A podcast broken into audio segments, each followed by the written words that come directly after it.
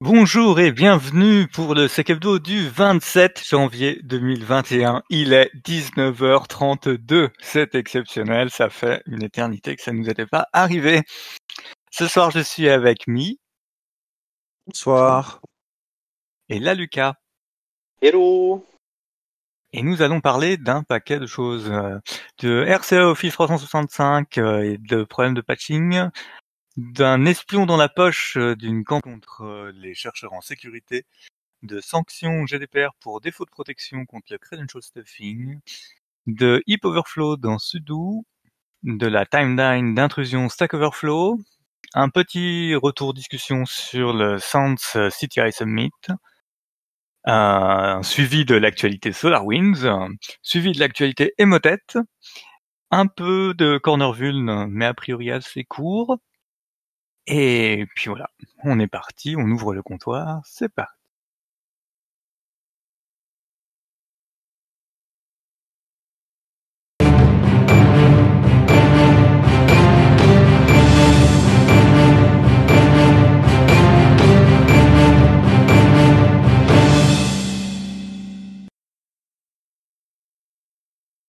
Et on commence avec la Lucas pour parler de Office 365, c'est ça? Tout à fait, c'est bien ça. Alors il y a eu euh, début janvier, le 12 janvier pour être exact, c'est la publication d'un blog post par euh, screenseat.io euh, de quelques CVE qui sont tombés sur Office 365. Et il y a des choses sympathiques qui sont sorties. Donc il y a de la RCE, il y a de la RCE principalement post-haute, mais cet article insiste tout particulièrement sur deux points. Le premier, c'est oh mon dieu, euh, il y a beaucoup de gens qui utilisent Office 365, donc euh, le moindre petit bug, ça a un impact monstrueux. Et le deuxième, c'est euh, il y a beaucoup de gens qui disent oui, oui, il y a de l'exécution de code ou il y a ça, mais c'est post-authentification, donc c'est pas si grave que ça. Et en fait, le fait que ce soit du cloud software as a service, eh ben, c'est super, c'est du pain béni pour nous les attaquants, parce qu'il n'y a que le mal de, enfin nous les attaquants, passons de parler, hein, pour des attaquants. Il euh, n'y a que le mal de prendre une carte quelque part à quelqu'un euh, de type tout à fait legit et de créer un compte.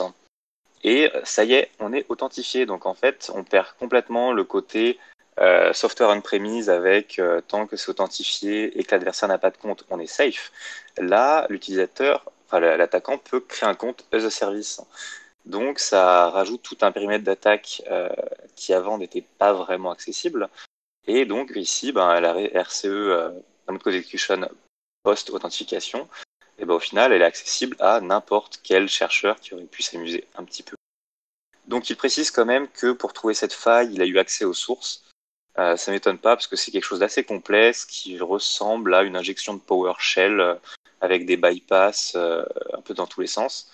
Le write-up est vraiment bien fait, il explique bien les pourquoi, les comment, comment est-ce qu'il a orienté la recherche, euh, et une fois de plus, on a le droit à euh, deux bypass consécutifs euh, pour cette simple vulnérabilité. Et donc, bon, quelques mèmes aussi, toujours agréable dans les write-up. Et il, a, il, insiste bien, le chercheur insiste bien sur la fin sur prenez le temps de faire des vrais patchs et prenez le temps de les tester parce que ben, faire juste un patch pour release un patch sans être sûr que c'est bien mitigate, ben, ça n'a pas vraiment de sens. Et euh, il a été globalement généreux en donnant euh, plus de temps euh, pour chaque patch à Microsoft, parce que à chaque fois qu'ils faisaient l'effort de réaliser un patch, c'était vu comme ils ont fait ce qu'ils pouvaient, donc on va pas disclose la vulnérabilité in the wild. Et probablement aussi parce que le chercheur avait quelques dollars à récupérer à chaque fois. Ouais, je pense effectivement ça doit être un incentive intéressant. Alors j'ai un petit problème avec OBS qui veut plus entendre parler de la fenêtre AnyDesk pour le moment. Il la voit plus ah. dans les fenêtres. Euh, du coup, je fais ça un peu, euh, un peu à l'arrache. Euh, je crois que c'est à moi de parler du coup. Tout de un espion dans la poche. Ah oui. Alors, euh, vous vous souvenez peut-être il y a un an, un an et demi, je sais pas, c'était il y a combien de temps, qu'il y avait eu des problèmes d'espionnage possibles avec les iPhones et FaceTime, qu'ils avaient coupé les fonctions de discussion de groupe. C'était en janvier 2019. Et bon, ça va faire plein de bruit, patati, patata, machin. Et surtout, ben, Google Zero sont penchés sur euh, est-ce qu'il y en avait d'autres qui étaient impactés. Et en fait, c'est un problème d'implémentation de ce qui est euh, le, les fonctions de, de signaling en communication. Alors, je vais pas rentrer euh, dans le détail là parce que sans les schémas, c'est un peu euh, compliqué à expliquer. Mais en gros, l'idée c'est que vous avez deux canaux, un canal pour le signal et puis un canal pour la voix, et que la manière dont vous codez, ben la machine à état qui est, dit est-ce que vous avez décroché ou pas, est pas forcément euh, facile à rendre sans bug. Et donc, donc ils ont trouvé des problèmes dans Signal, corrigé en septembre 2019, dans GeoChat ou je sais pas comment s'appelle, euh, en juillet 2020, Mocha en août 2020, Facebook Messenger en novembre 2020 et Google Duo en décembre 2020. Euh, donc euh, voilà. Après, il y a, y a deux apps pour lesquelles la chercheuse n'a pas trouvé. C'est Telegram et Viber. Et sur Viber, elle dit c'est tellement, euh, il y a tellement de reverse à faire pour essayer de faire quelque chose avec cette app qu'il y a peut-être des problèmes, mais juste que c'est euh, trop compliqué à chercher. Donc, ce, que, je trouve intéressant, c'est que ça a fait beaucoup de bruit sur sur Apple.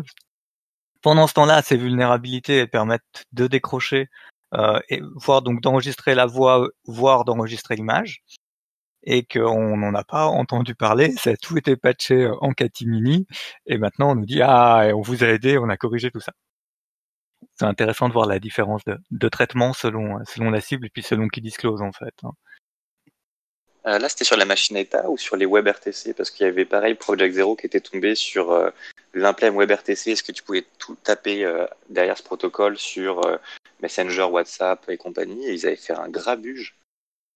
Ouais, bah c'est c'est ça, et euh, en fait, ils te mettent le, la machine à état, donc comment tu transitionnes entre tes euh, entre le, la demande d'appel, l'acceptation d'appel, l'ajout d'un autre, et euh, c'est de cette machine à état là qui parle et qui est liée euh, au protocole, enfin à tout ce qui est signaling sur WebRTC.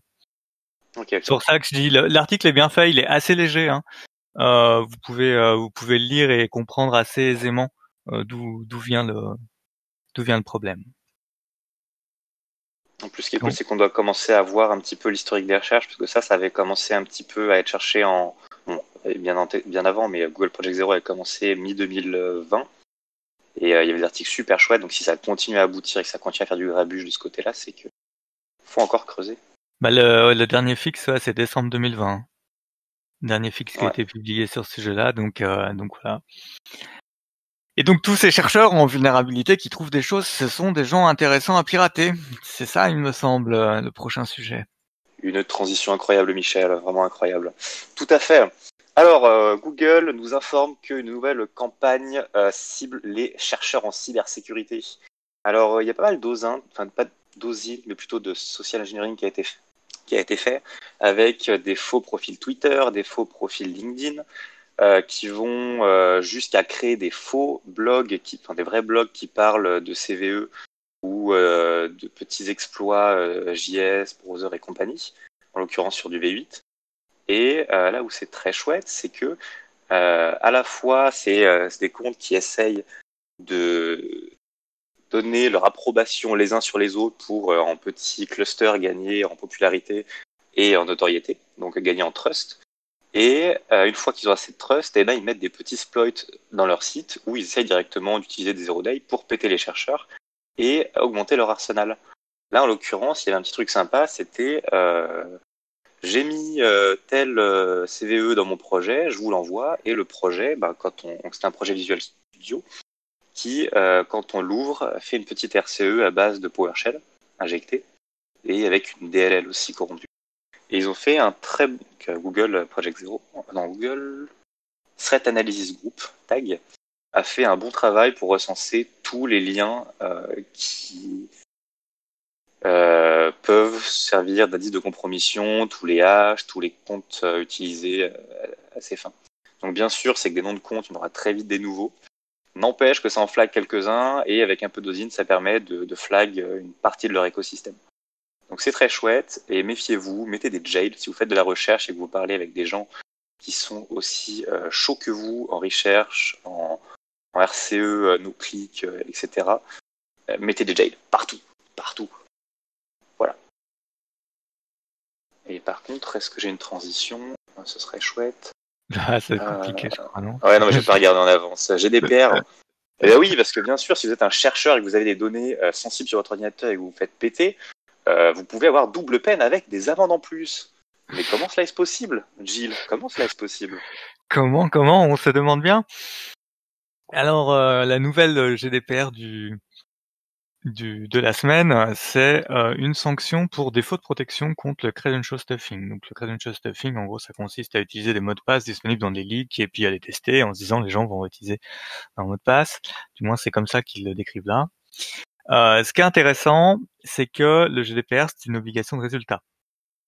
Et donc, euh, enfin en l'occurrence là, le fait de ne pas avoir eu de résultat pendant un an euh, va faire que la première amende est, de 150 000 euros, je crois, et la deuxième de 75 000 euros. Donc une pour le responsable de traitement, donc qui est cop de 150 000 euros, et l'autre pour le sous-traitant, qui est cop de 75 000 euros. Alors qu'est-ce qui se passe?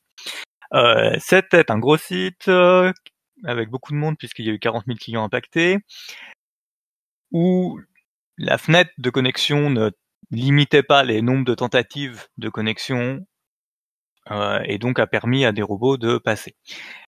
Pour sa défense, l'entreprise avait dit alors ce qu'on va faire, c'est que on va faire de l'antibot et donc ça va éviter ça et ce sera magnifique. Sauf que ça leur a pris un an entre le moment où ils étaient au courant qu'il y avait des attaques et le moment où ils ont mis leur antibot. Donc autant dire qu'aux yeux du régulateur, ils n'ont pas tenu leurs obligations de sécurité. Euh, le sous-traitant se fait taper sur les doigts parce que euh, il était évident que pendant un an où le client, enfin son donneur d'ordre, n'a pas euh, fait ce qu'il faut et lui a demandé de faire des choses qui ne sont pas efficaces, il avait une obligation de conseil. Donc il était tenu de trouver des solutions meilleures en attendant. Et les deux solutions qui sont poussées par la CNIL, c'est euh, le rate limit euh, sur la capacité à se connecter, à tester ses mots de passe, et puis euh, sur, et là ça pique, sur l'apparition d'un captcha dès la première tentative d'authentification des utilisateurs à leur compte, très difficile à contourner pour un robot. là, je trouve particulièrement agressif parce que jamais le marketing validera, validera ça.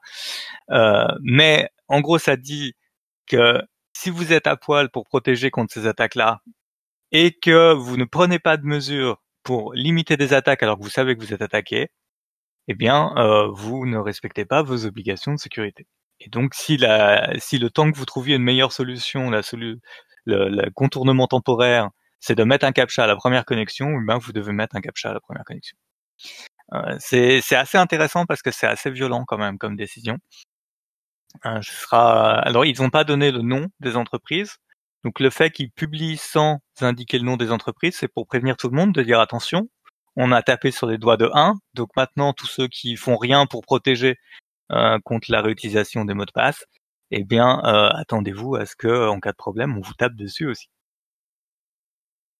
C'est un compte admin qui s'est fait péter par Stuffing, puis fuite de données non, apparemment, c'est qu'une réutilisation des fuites. Il n'y a pas de, il n'y a pas spécialement d'informations sur euh, comment derrière les données ont été accédées, mais après, enfin, de ce que j'ai compris de l'article, c'est juste que les attaquants se connectaient avec le mot de passe qui doit être euh, le prénom du chien, qui était disponible dans un autre leak, que du coup ils pouvaient accéder euh, au nom, adresse, date de naissance, euh, carte de fidélité, nombre de points dans le programme de fidélité. Je crois que c'est un truc comme ça. Et, euh, et que du coup pour la CNIL ça c'est euh, bah, c'est forcément ouais, pour que ça impacte 40k euh, utilisateurs faut que ce soit un admin qui se fasse péter. Bah ça dépend combien t'as de clients hein. ouais mais genre si c'est un simple utilisateur ouais sinon ce serait 40 000 sur beaucoup plus mais ça me semble gros.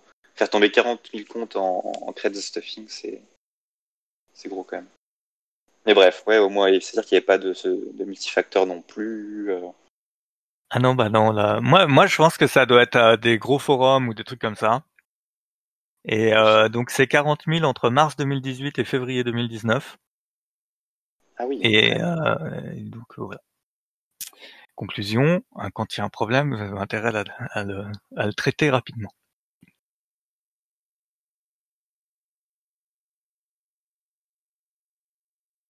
Alors là, sans aucune tronteur, peut-être qu'on peut devenir administrateur euh, sans avoir le droit d'être administrateur avec. Tout à fait, tout à fait. Euh, une vulnérabilité a été découverte il y a peu et publiée sur le blog Qualis. Euh, c'est une vulnérabilité présente dans Sud, des versions 1.8.2 jusqu'à 1.8.31p2 et euh, pareil sur la branche 1.9 jusqu'à 1.9.5. Euh, donc ça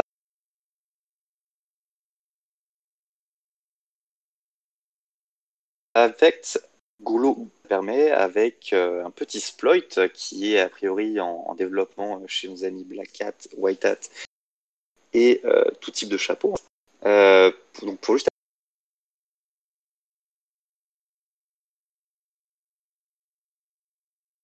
avoir une petite escalade de privilèges flow. Euh, donc attaque assez bas niveau, mais il a l'air euh, très très simple à, trigger. Je dis pas exploiter, ça j'ai pas encore regardé, mais le fait de pouvoir faire euh, crash ou avoir un comportement en particulier avec sudo, c'est une option, un caractère et quelques A, et paf, magie. Donc c'est assez, c'est toujours étonnant de se dire que des bugs comme ça, aussi trivial à, à déclencher, puissent survivre aussi longtemps. Donc euh, voilà, nous on a vraiment hâte de voir euh, les, les preuves de concept sortir, voir tout le monde avec euh, sa petite technique, sa manière de l'exploiter, pour voir. je sais pas, ce sera très chouette. À 10 ans de serveur avec des petits escalades de privilèges faciles, ça ah, régale les auditeurs. Ce qui est bien, c'est quand on sait la qualité du patching Linux dans les entreprises, ça donne envie, c'est sûr. Hein. Ah, c'est vraiment une, une, triste cause parce que c'est très très simple de faire un petit apt update, sauf que personne les a automatisés, donc ben Dommage. Mais bon, écoute, on n'en est pas au Patch Tuesday. Patch Tuesday. Et euh, donc, euh, petit article de Qualis très très précis sur euh, comment ça marche. Donc, c'est la CVE 2021 3156 Baron Samédite pour un petit jeu de mots sur sudo Gedit. Non, sur sudo edit. Et donc, oui. J'ai pas compris le jeu de mots, moi. Ah, moi non plus, mais euh, a priori, c'est un jeu de mots. Je pense que je l'ai, mais je suis pas sûr. Vas-y. En gros, samedi baron, a priori, euh, c'est quelque chose qui, a lié, euh, enfin, qui est lié à la mort dans la religion vaudou. En tout cas, c'est ce que j'ai trouvé en faisant quelques recherches Google.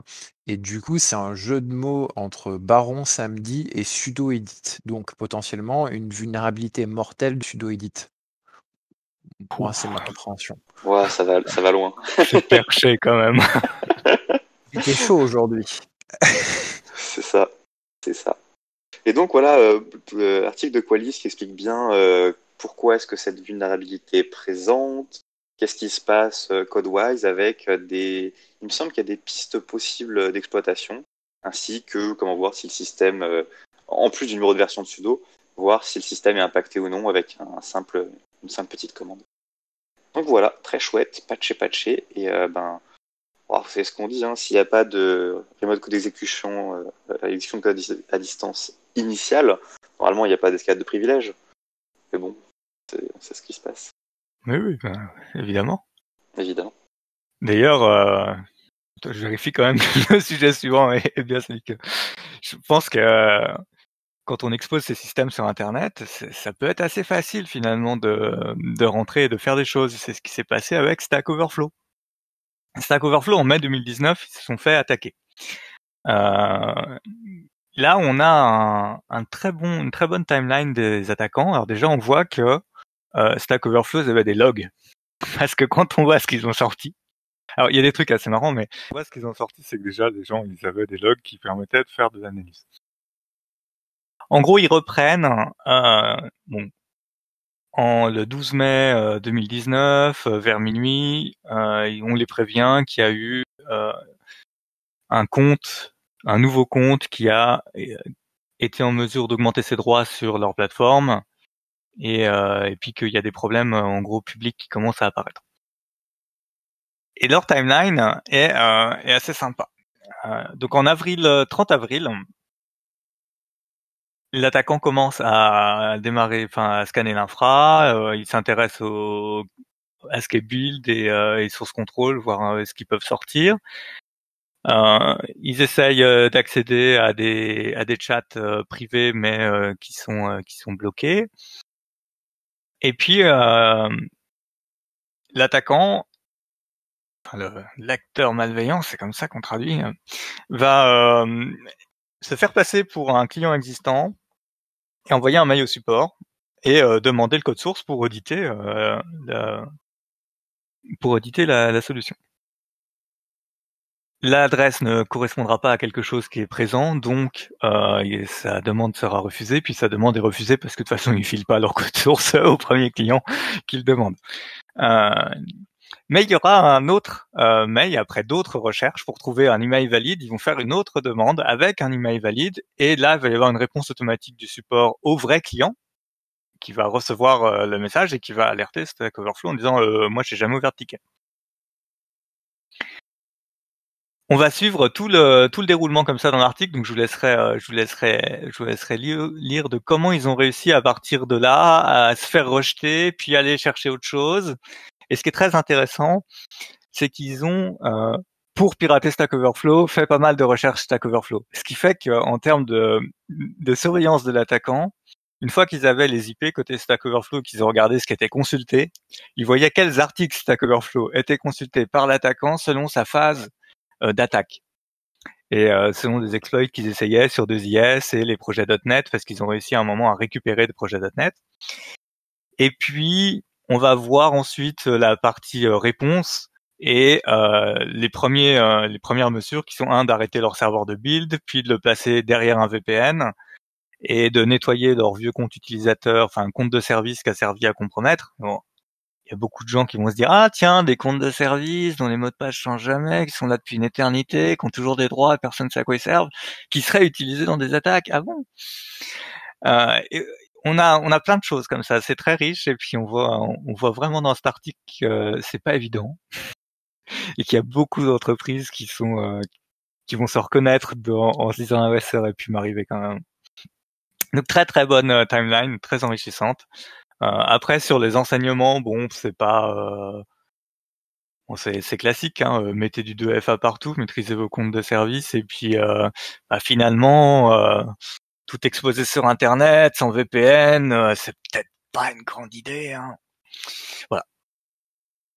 Et, et magnifique même à pouvoir réutiliser si vous voulez reparler de cette de cette timeline. One does not simply break it into Stack Overflow without constantly looking up how to do so on Stack Overflow. du coup, c'est bah, intéressant d'un point de vue Intel de dire qu'est-ce qu'on est capable de recouper quand euh, l'attaquant utilise le même service et qui fait ses, ses recherches, qu'on a la vision sur les recherches de l'attaquant, c'est quand même assez magique. Ça aurait été excellent qu'en même temps l'attaquant traque Stack Overflow en train de le traquer lui, en train de visiter Stack Overflow. Ça aurait pu partir beaucoup trop long. Mais ils ont pas, ouais, puis ils ont pas traqué en, en live quand même. Hein. La réponse à un on sent que ça a été assez pénible et douloureux pour euh, pour Stack Overflow. Mais ils avaient des logs et du coup, ils ont pu faire plein de choses. Hum, sans transition aucune, euh, ah si, à la limite, recherche sur l'attaquant, euh, l'attaquant, bon bah threat intelligence, CTI submit, Mi, est-ce que tu es par là? Oui, on peut parler un petit peu. Donc, le CTI Summit cette année, euh, qui était hosté par le centre, c'était en ligne. Donc, il y avait deux possibilités de le rejoindre, soit à travers euh, un Zoom euh, call, soit à travers une rediffusion sur une page donc d'une capture du Zoom, hein, tout simplement. Euh, pas mal de bons talks, moi j'ai beaucoup apprécié, euh, comment, euh, les gens ont remis le focus sur, arrêter de vouloir faire de la CTI juste pour les APT, arrêter, de vouloir faire de la CTI, avec, vos idées, allez voir, ce que, votre client a besoin et regardez ce qu'il a besoin avec lui. Faites régulièrement des mises à jour et vous serez plus pertinent, à ce niveau-là. Alors moi, j'ai, euh, bah là, ça va être le troisième euh, Summit Sens que je fais dans cette année, parce que bah, je profite, hein, c'est gratuit. Enfin, il y en a deux qui étaient gratuits, un qui était payant. On, on, sent quand même un peu toujours la même structure dans les comités de programme. Hein. Il y a euh, toujours un moment sur euh, l'engagement social de du Sens et puis de la communauté. Où là, cette année, c'était sur du coup l'exploitation euh, des, enfin la, la, traite des hommes, la traite des humains, la traite humaine, enfin donc les, les 30 millions ou je sais plus combien d'esclaves qu'il y a dans le monde, et euh, la dimension cyber euh, aussi sur comment ils, essayent de localiser les enfants euh, qu'ils retrouvent dans les réseaux pédopornographiques et qu'ils identifient en UK. Euh, parce qu'en en, UK, il y a les uniformes. Chaque école a son écusson et du coup, il y a une démarche volontaire des parents euh, pour prendre une photo de l'enfant avec l'uniforme, mettre tout ça, euh, fournir tout ça en entrée à un algo de deep learning, pour derrière, quand, les autorités font les recherches sur les sur les images euh, pédopornographiques, de pouvoir identifier s'il y a un écusson d'une école UK et à ce moment-là de pouvoir prévenir l'établissement pour protéger l'enfant.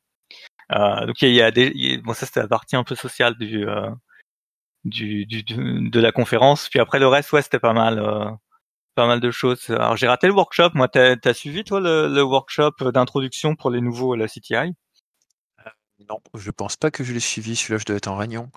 Ah, euh, ouais. Je pense que c'est la seule chose qui sera pas rediffusée. Euh, ça avait ah. l'air intéressant. Mais bon. Euh, il y a une autre présentation euh, dont je voulais parler qui est vraiment pas mal. Euh, donc c'est la présentation de Joe Slovic de Domain Tools, Pivoting from Art of Science, to Science, pardon, qui est en fait comment pivoter avec des IOC qu'on peut avoir, qu'est-ce qu'il faut vérifier, combien de fois on pivote sur une IOC, un peu tout le, contexte de, recherche et de pivot, enfin plus cette partie-là. J'ai trouvé qu'il était vraiment plutôt intéressante et il essaie de donner des, des, des, comment dire, des façons de fonctionner qui marchent plutôt. Il dit qu'il y a des conneries à faire de généralité et en même temps il en fait, donc ça, c'est assez, on va dire, comment dire, pas, marrant, mais en soi, il faut pas faire des généralités, il faut aussi savoir sortir de, des généralités, mais c'est important d'avoir un minimum de cadre dans la recherche, sinon on peut partir partout dans, dans, les IOC et faire X liaisons, etc. Il parle un peu des biais aussi de l'analyse dans, dans, ce talk-là, moi j'ai trouvé vraiment pas mal. après, il y a pas mal de de présentations sur Sunburst. Je crois qu'il y en a eu 3-4. Euh, celle de FireEye était pas mal, mais il y avait pas. Enfin, moi, j'ai pas trouvé euh, qu'il y avait des nouvelles choses, euh, on va dire, croustillantes par rapport à ce qui était déjà public ou ce qu'ils avaient déjà fourni en privé. Donc, du coup, voilà, c'était présentation de FireEye. Il y, avait, la, keynote là, c'était le gars de la du CISA. J'étais en réunion, j'étais en réunion, j'étais dégoûté, j'étais en réunion. Ah ouais? Alors donc en, en, gros le doit être le directeur hein, du, du, du CISAC, expliquait comment les agences fédérales euh, se sont organisées quand elles ont compris que euh, les élections, donc il y a eu le premier scandale là, des élections avec l'influence de la Russie sur les élections américaines, et euh, après comment en deux ans ou trois ans, ils ont réussi à structurer finalement le plus gros échange d'informations entre les États membres des États-Unis d'Amérique euh, et les différentes agences gouvernementales, parce qu'en fait, euh, chacun fait son truc. Quoi. Hein. Donc là, ils ont réussi à faire en sorte que les informations circulent assez vite sur le domaine de, de la protection des votes. Euh, alors, je saurais pas du tout redire tout ce qu'il a dit. Il y a une chose que j'ai en tête, c'est qu'il a dit on, on a exigé euh, que les que les euh, machines de vote sortent un papier, enfin impriment le log de ce qui a été ce qui a été voté. Je sais pas comment c'est fait derrière pour faire en sorte qu'on retrace pas la personne, hein. mais euh, et que c'est et que c'est cette garantie là sur les machines de vote que les États ont compris et ils ont remplacé leurs machines de vote, qui a permis de le, recompte de tous les votes là qu'il y a eu la dernière élection. Euh, bref, il y a, donc ouais, effectivement, il y avait, toute cette histoire de euh, comment les États-Unis euh, se sont organisés, commencé à lutter, et comment ils ont réussi finalement à, en quelques années, quand tu connais la complexité de leurs administrations, en quelques années à avoir un échange d'informations efficace et qui vont pouvoir, sur lequel ils vont pouvoir bâtir par rapport à d'autres, à d'autres besoins en termes de, de thread intel. Il a pas trop parlé de la partie Sunburst parce que bon, il y a eu la question, hein, mais mais globalement comme la réponse est en cours, il n'y a pas eu de, il, a assez rapidement botté en touche. Voilà. Est-ce qu'il y a d'autres d'autres choses intéressantes dans ce mythe que, que tu as en tête, Mi? Euh, moi, j'ai beaucoup aimé euh, les échanges à la fin aussi, euh, qui du coup pouvaient partir sur des sujets liés à la journée ou sur des sujets d'actualité qui étaient pas mal. Je sais pas si tu si resté sur, sur les fins, mais du coup, ils remettaient tous les speakers à la journée ou de l'après-midi et ils discutaient tous ensemble sur différents sujets. Et il y a eu pas mal de, de off, enfin off, du coup, qui étaient en live, mais qui n'étaient pas du coup sur le programme, qui étaient intéressants. Ouais, c'est vrai que les, c'était de bonnes discussions à la fin. Ouais. J'ai pas suivi si euh, parce que du coup je me suis pas trop connecté au chat euh, pendant le pendant l'event, euh, mais euh, généralement c'est aussi une mine d'informations sur ces events-là. Je sais pas si tu as suivi un peu aussi toi le Slack était intéressant. Le Slack, ouais. Il y avait des trucs intéressants dessus. Après, moi j'étais quand même plus là pour les confs, donc du coup j'ai pas trop trop regardé le, le chat. Mais je backlogerai, je regarderai s'il y, a eu des choses. Ah bah, dépêche-toi, hein, c'est fermé normalement le dimanche et c'est supprimé derrière hein, ces instances-là. Ah bah, du coup, ils ont dû supprimer alors. Si c'est fermé le dimanche, c'était 24. Ouais, je, crois, que c'est ça. Normalement, ils te laissent jusqu'à la fin de semaine, ils ferment. ils te renvoient une alerte pour dire attention, si vous avez des trucs, récupérez-les. Et après, ils suppriment les instances. Ah, j'ai pas reçu le message comme quoi, enfin je regarde, ça se trouve il est passé ailleurs. Euh, mais non, sinon, moi j'ai bien apprécié, ça a permis aussi de de voir, enfin d'avoir une conférence on va dire, un peu intéressante, récemment.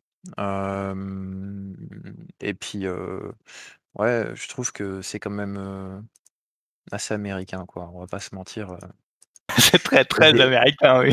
Voilà. Il y a, il y a des points de vue exprimés qui, si on se passe du côté européen de la chose, même sans forcément être français, qui pourraient être plus nuancés, nous allons dire ça comme ça. Néanmoins, ça reste une bonne conférence avec pas mal d'informations qui, qui sont données.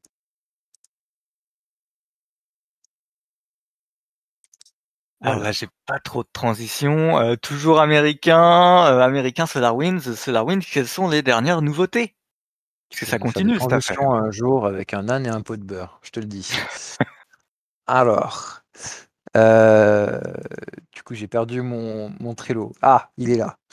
Euh, donc, SolarWinds. Alors, follow-up. Euh, donc, ouais, pas mal de, de beans euh, et tout qui sortent sur SolarWinds. Donc, moi, je vous conseille d'aller regarder les sources qu'on va vous mettre.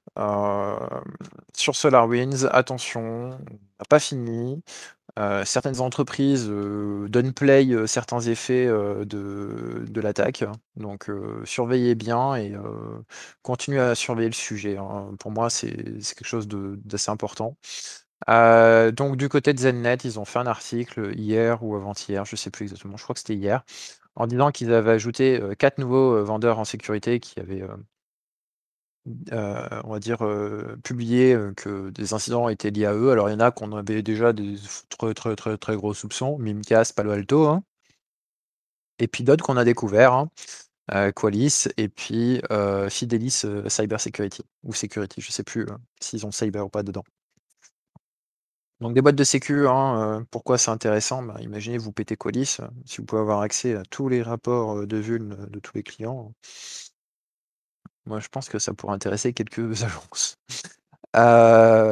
et puis bah, cyber, Fidelis Cybersecurity, gros contracteur, US, pour la défense, donc cible plutôt intéressante. Palo Alto, on avait déjà des infos, etc. Comment ça s'est su en fait? Bah, c'est, NetResec, qui est, euh, je n'ai pas tout compris c'est une association, une entreprise, euh, j'ai un peu de mal avec ça. Euh, a priori, c'est une entreprise qui sont des experts dans leur network security, NSM pardon, et forensic, qui a publié du coup une version, on va dire, amélioré, euh, j'ai pas le mot en français, tant pis, amélioré, euh, qui euh, va en fait focus sur 23 domaines qui ont reçu du coup le stage 2. Parce qu'on rappelle, SolarWinds, il y a beaucoup de gens qui ont eu la backdoor, mais peu ont été exploités après. Donc la plupart du temps, c'est un pétard mouillé dans vos, dans vos entreprises. Néanmoins, il faut investiguer jusqu'à ce que vous soyez sûr que ce soit un pétard mouillé. Et donc avec ces domaines-là, ben, un petit peu d'OSINT, on peut facilement remonter les entreprises qui sont derrière. Hein. Alors il y en a qui sont très faciles à trouver, d'autres qui sont un peu plus compliqués, mais néanmoins une identification est plutôt, plutôt assez facile. quels sont les autres effets qui sont sortis? Donc là, on a eu un truc qui est sorti hein, pendant qu'on faisait le Sec Hebdo, donc je l'ai lu pendant que Gilles discutait. on a un Malware Analysis Report, donc l'AR21-027A, qui concerne du coup l'analyse du malware Supernova. Globalement, vous allez apprendre un peu plus en détail ce qu'il faisait, etc. Mais bon, c'est pas non plus fou au niveau des informations qui sont données. Il faudra que je regarde si les H, du coup, ils les ont publiés ou pas, parce que pour l'instant, on n'en pas des H. après, on a SolarWinds qui a mis à jour, du coup aussi, c'est en Security Advisory plusieurs fois récemment. Faites attention à la révocation de certificat hein, de SolarWinds parce que ça, ça, peut faire du mal au mois de avril, euh, non, mars, pardon. Euh, donc euh, attention à ça. concernant les autres effets, on commence à voir aussi un peu l'Europe se poser la question est-ce que c'était vraiment autant focus du côté américain, puisque on a une agence européenne qui a été touchée. donc c'est une commission européenne, pardon. Donc c'est le Single Resolution Board ces missions, du coup, c'est des missions qui sont liées aux bancaires, notamment actuellement, qui est pas mal sollicité. on n'a pas eu de communication, on va dire, officielle sur, sur des sites. On a eu des choses qui sont passées via Forbes, comme quoi ils sont en train de regarder, ils pensaient que c'était des trucs de lab, etc. puis après, ils ont dit que ça avait essayé de communiquer, mais sans succès. Bon, si les gens ont eu le passif DNS, c'est qu'à un moment, ça a bien dû communiquer quand même, hein, je pense. Après, je dis pas qu'ils ont pris le stage 3 du coup, mais bon, en tout cas, le stage 2, il y avait de la communication. Hein. Si le passif DNS est sorti, c'est pas, c'est pas juste pour le plaisir, quoi. Euh, par contre, ce qui peut être intéressant pour vous euh, sur euh, le malware analysis, du coup, je, je, revais sur le malware analysis, pardon, mais vous avez du coup les noms des détections des antivirus actuels? Ça. Et donc, si vous avez des différents antivirus en supervision, ça peut vous intéresser pour savoir quelle, enfin, quelle signature du coup à mettre en supervision.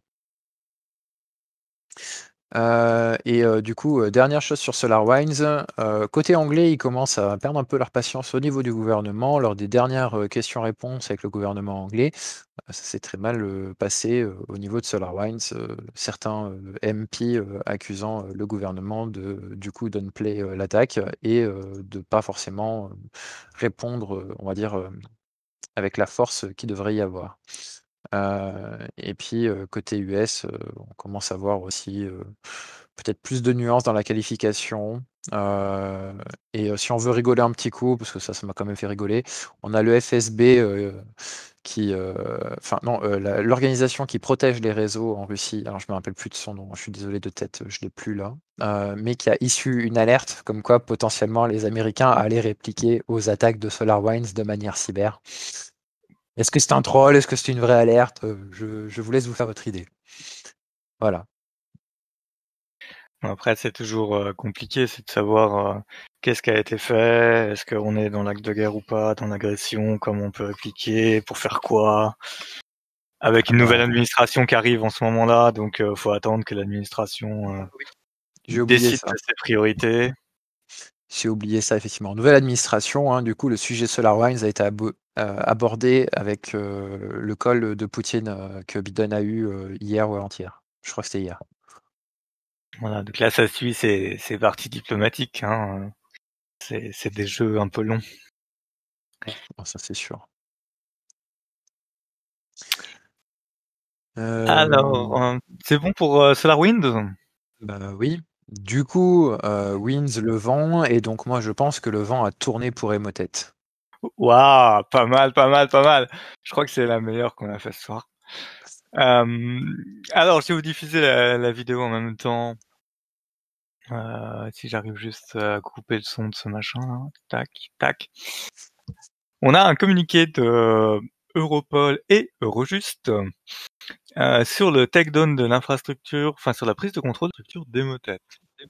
Euh, et euh, dans la vidéo que voient les gens qui sont sur euh, YouTube, on peut voir que dans donc c'est une vidéo classique de euh, saisie de matériel. Hein. Donc vous avez des plans sur le matériel saisi chez une personne, machin. Mais il y a des petits trucs sympas. C'est la petite collection de lingots qui, qui sont devant le meuble télé là. Et, et, et les mecs donc, qui sont obligés de prendre les photos de tous les billets, etc. Mais t'as aussi des lingots d'or. je trouve c'est pas mal. Et il y a d'autres lingots, je sais pas ce que c'est. Mais, euh, mais c'est sympa. Donc en gros, qu'est-ce qui s'est passé? Euh, Parce que ça c'est un peu plus intéressant. Hop, le temps que je vous remette le lien.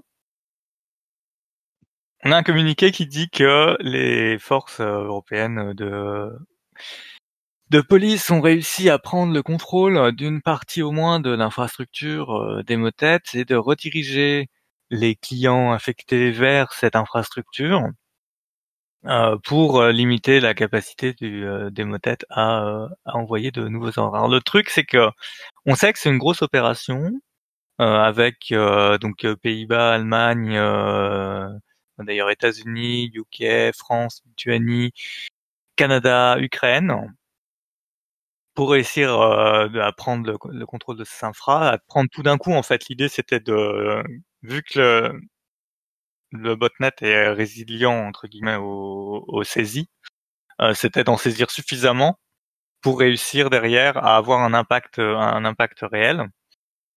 Mais on ne sait pas encore euh, qu'est-ce qui qu'est-ce qui est resté debout et euh, comment ça va évoluer. Donc ça, ce sera aussi une affaire à suivre. Mais globalement, ça devrait bien gêner le fonctionnement actuel des motettes. Après, vous avez les une petite infographie de voilà qu'est-ce que c'est tête, euh, pourquoi, machin, et euh, le remerciement de toutes les forces qui ont euh, collaboré pour réussir à faire ce takedown. Donc moi je suis, je suis assez, enfin je, garde ma réserve quoi. C'est marqué Motet takedown, ok, mais, mais j'attends, j'attends de voir quand même. Il y a eu des arrestations, donc s'ils ont arrêté les bonnes personnes, il y a des chances que ça redémarre pas tout de suite. Euh, donc à, à, voir, à voir. Mais si vous avez une baisse d'activité, ben, euh, on pourra leur dire merci. Et puis même euh, s'il n'y a pas de baisse d'activité, c'est toujours bien de euh, réussir à arrêter ce genre d'activité. Alors, il y a encore un truc à ajouter en fait, ce que tu n'as pas vu qui est sorti pendant qu'on préparait en fait. Voilà, on est sur le fil. du coup, on a comment il s'appelle euh, Cataline Kimpanu qui vient de publier sur Znet son scoop. bon après ça fait quand même un petit peu de, on va dire minutes slash heures qu'on s'en doutait parce qu'on a vu des tweets qui commencent à sortir sur de l'analyse de code des mises à jour qui étaient push. Et donc a priori il y a une time bomb du coup sur la partie du code malvé du code de Emotet qui est actuellement poussé par les autorités. Euh, pour euh, du coup désactiver Emotet. Ah ok, parce qu'ils disaient qu'ils avaient redirigé les clients, ils disaient que c'était important, mais ils disaient pas trop ce qu'ils allaient faire.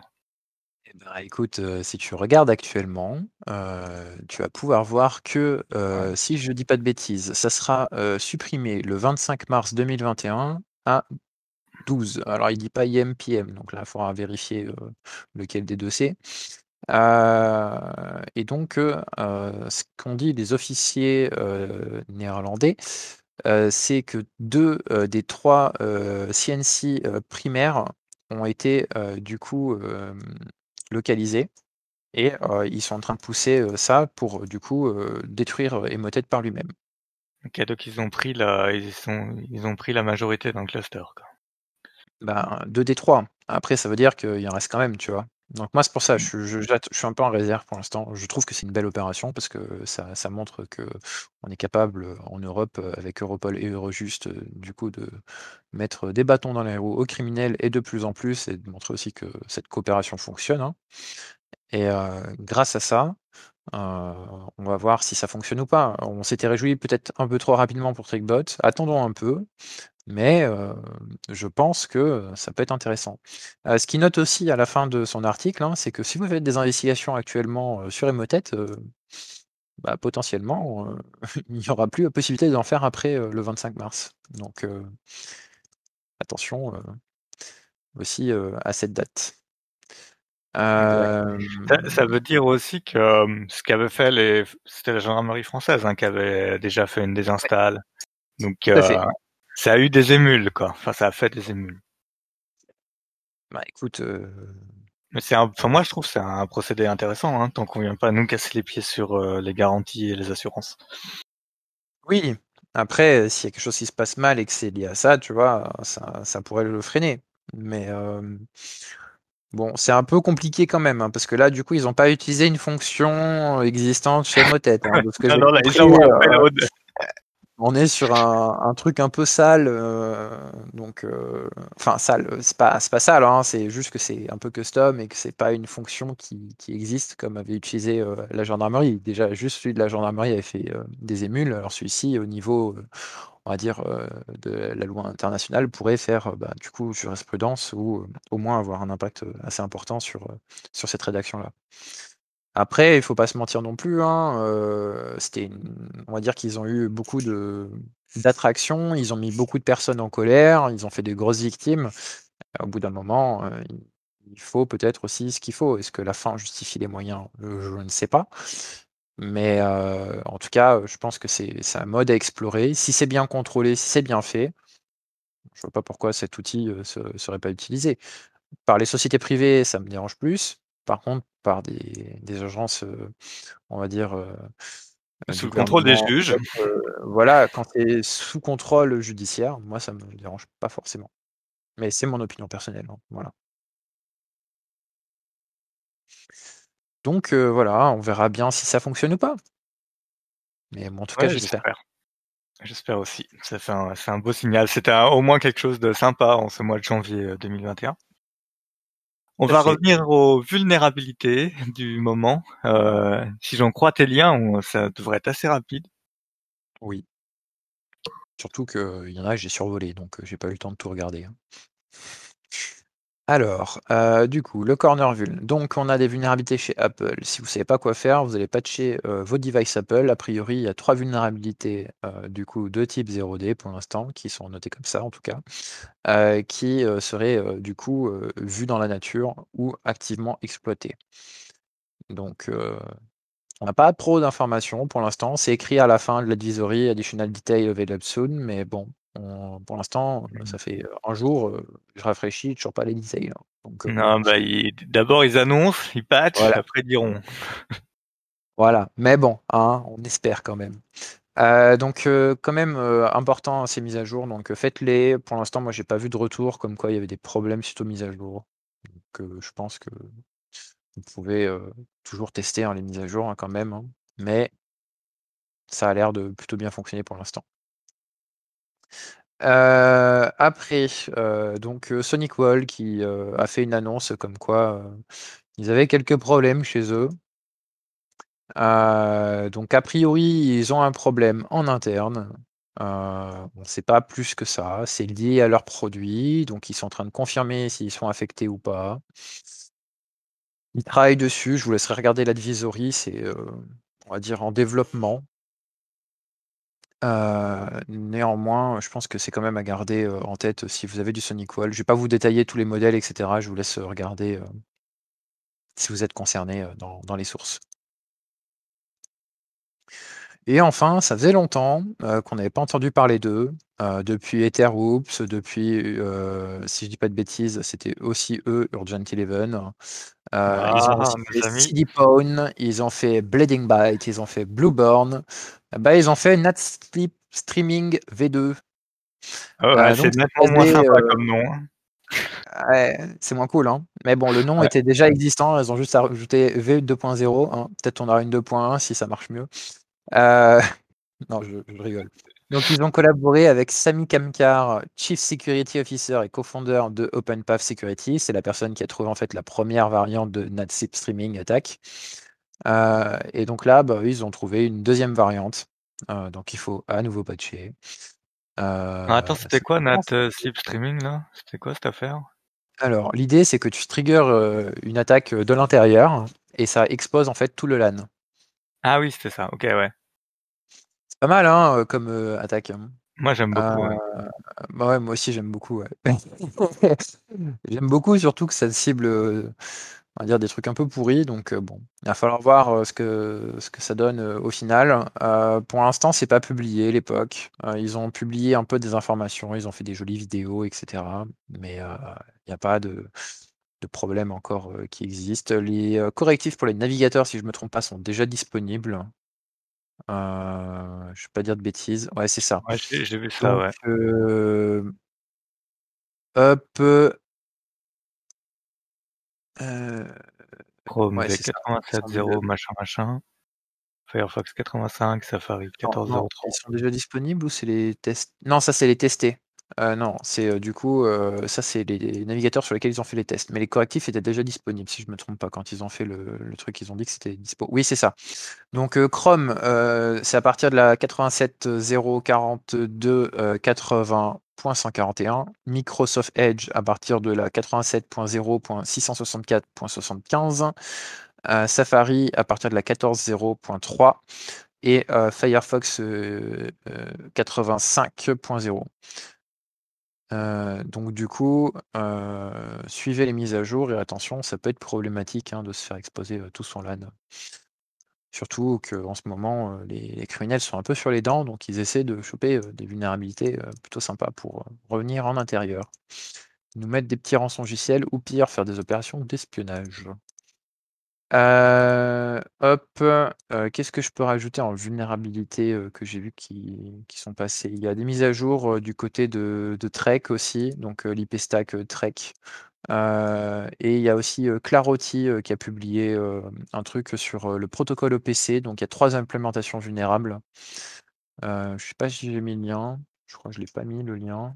Non, il n'y a pas le lien. Je suis triste. Je vais mettre le lien. Hop. Euh, voilà, c'est celui-ci, Gilles.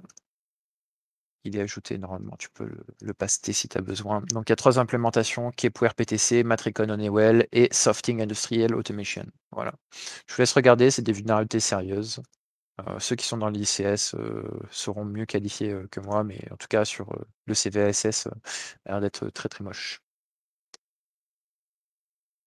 Ok, alors dans les choses à ne pas oublier, arrive euh, très sous peu euh, le patch Tuesday de février avec la Zero Logon Part 2.